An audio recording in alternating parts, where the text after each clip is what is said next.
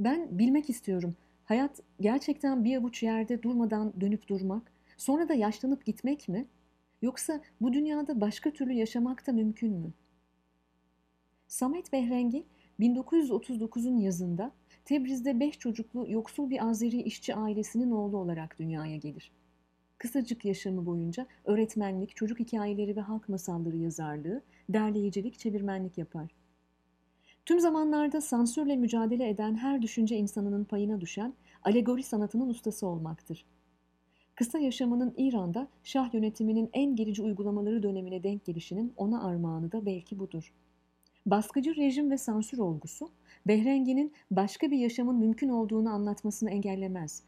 Bilakis sembollerini güçlendirir, düş gücünün sınırlarını geliştirir ve Behrengi'nin sözcükleri mücadelenin, cesaretin ve özgürlüğün en yalın hali olur.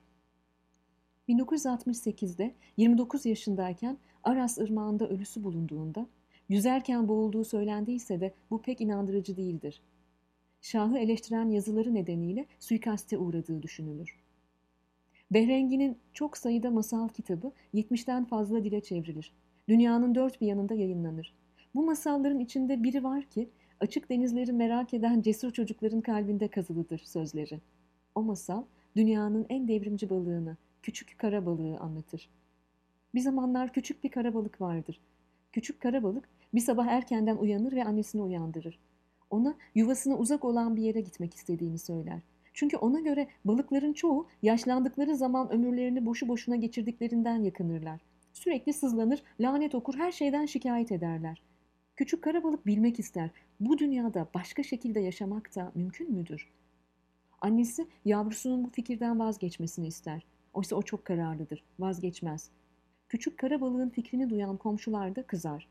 Farklı akarsuları, denizleri, okyanusları keşfetmek de neyin nesidir? Bilinmeyen yerlere gitmemek gerekir. Siz gereğinden fazla düşünüyorsunuz ama yalnızca düşünmek olmaz ki der küçük kara balık. Yola koyulursak korkularımız tümden kaybolur gider. Ve küçük kara balık her şeye rağmen yola çıkar. Bu dünyada demleme çay, sıcak çorba, anne şefkati, baba evi, memleket hasretine rağmen yola çıkanlar vardır. Dişlerini geçirirler kalplerine, yürürler. Bir göletten hiç dışarı çıkmayanlara anlatılacak hal değildir bu. Bu dünyada her şeye rağmen yola çıkanlar vardır. Gidip o derenin nerede bittiğini öğrenmeleri gerekir. Korkuları da vardır elbet. Ama korkunun hiçbir türü denizleri hiç düşünmemiş balıklarla yaşamaktan daha kötü değildir. Bilirler ki ileriye her adım attıklarında korku da o kadar eksilecektir.''